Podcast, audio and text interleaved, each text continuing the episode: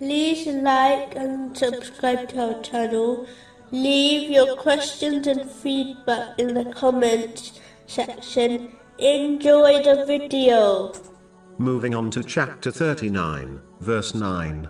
Is one who is devoutly obedient during periods of the night, prostrating and standing in prayer, fearing the hereafter and hoping for the mercy of his Lord, like one who does not?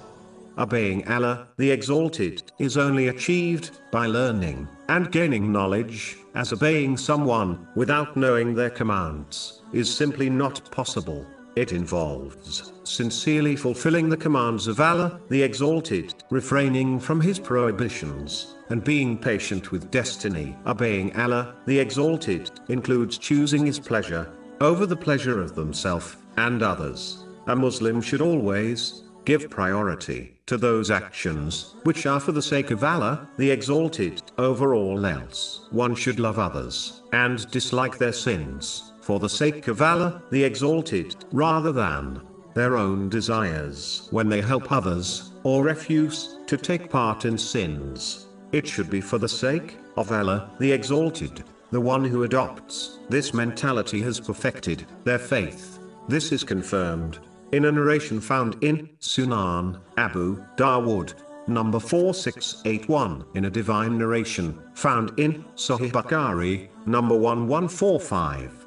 The Holy Prophet Muhammad, peace and blessings be upon him, advised that Allah, the Exalted, comes down every night to the nearest heaven, according to his infinite majesty, and invites people to ask him to fulfill their needs, so he can fulfill them. Nighttime worship proves one's sincerity towards Allah, the Exalted, as no other eyes are watching them. Offering it is a means to having an intimate conversation with Allah, the Exalted, and is a sign of one's servanthood to Him.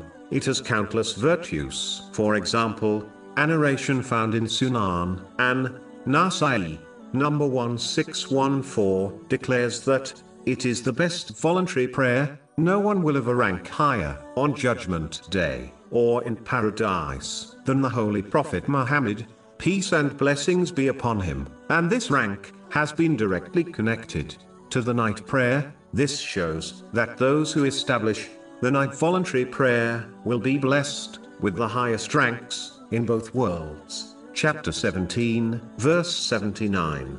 And from part of the night pray with it as additional worship for you. It is expected that your Lord will resurrect you to a praised station.